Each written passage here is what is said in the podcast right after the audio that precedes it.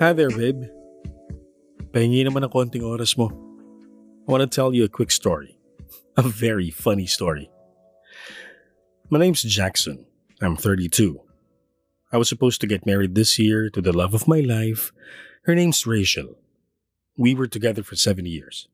Yes, we were together. Pero nag-break kami. And it was a messy breakup.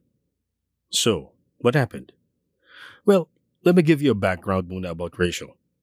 Siya yung perfect example ng isang dalagang Pilipina. Masayahin, pero mahinhin. Caring at napakabait sa lahat. Galing kasi siya sa isang conservative family.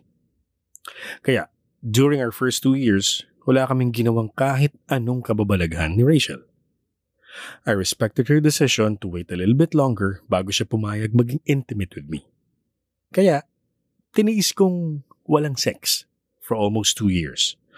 Oh, it was hard. Imagine, almost two years na sariling sikap lang. Kaya when she finally gave herself to me, not that I was expecting it, sex just made our bond stronger. Until something happened one night nitong June lang. I was out of town for business, pero napaaga yung uwi ko. I went to Rachel's condo to surprise her, di ba? Pero pagkabukas ko pa lang ng front door, ako yung na-surprise. There were pieces of clothing on the floor leading to Rachel's bedroom. Her clothes mixed with guy clothes. Definitely not my clothes. Dun pa lang, alam ko na what to expect once I opened Rachel's bedroom. Pero babe, I was not expecting kung gaano kagrabe yung aabutan ko. I could not believe my eyes.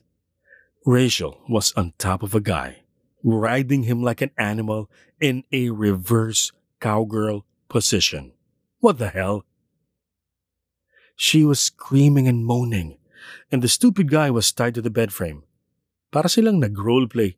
Something Rachel and I never did. Ever.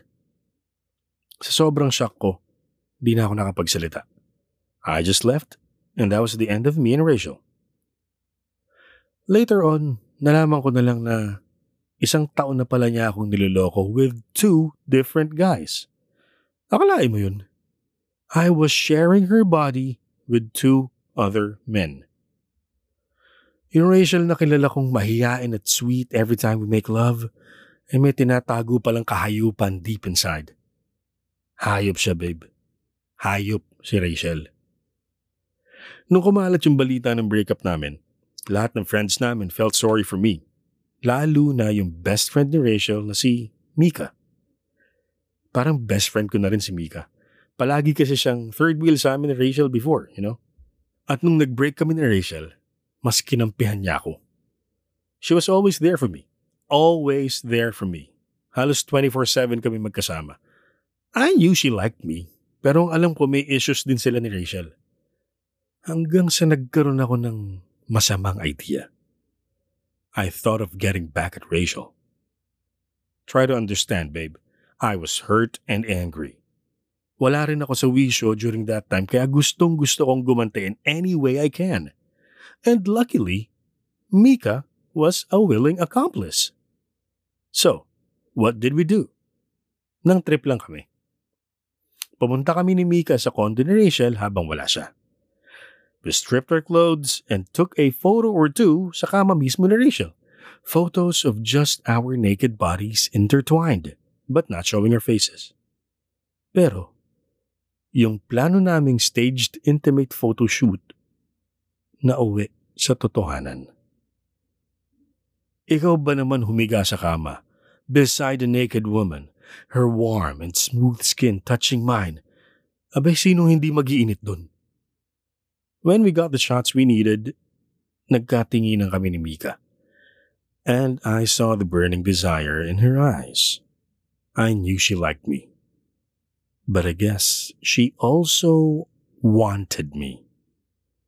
So, naisip ko, if I want to get even with Rachel, might as well go big or go home. We did it sa kama mismo ni Rachel. Funny part? Mika rode me in a reverse cowgirl position. and in the middle of the action, Mika reached for her phone and took a quick video. Again, hindi kasama sa kuha mga mukha namin. And then we sent it kay Rachel. It was a tight shot pero Rachel would know it was her room. And she would recognize our voices kahit pa heavy breathing, groaning, and moaning lang ang maririnig mo sa video. It was the perfect revenge, babe. Rachel got super angry. Ang bababoy daw namin. And I was like, Luke stalking. Rachel lost her boyfriend and her best friend in the messiest way. Kami naman ni Mika, friends pa rin. We're cool. Nothing awkward. Nag-sex pa ba kami after that? Hindi na. Or, hindi pa. If Mika wants to do it again, well, I'm all for it. We're both single naman ngayon. Besides, I can still see the desire in Mika's eyes every time we hang out. It's just a matter of time. Because after everything that happened, babe, one thing is for sure. Hindi lang si Rachel ang hayop sa aming dalawa.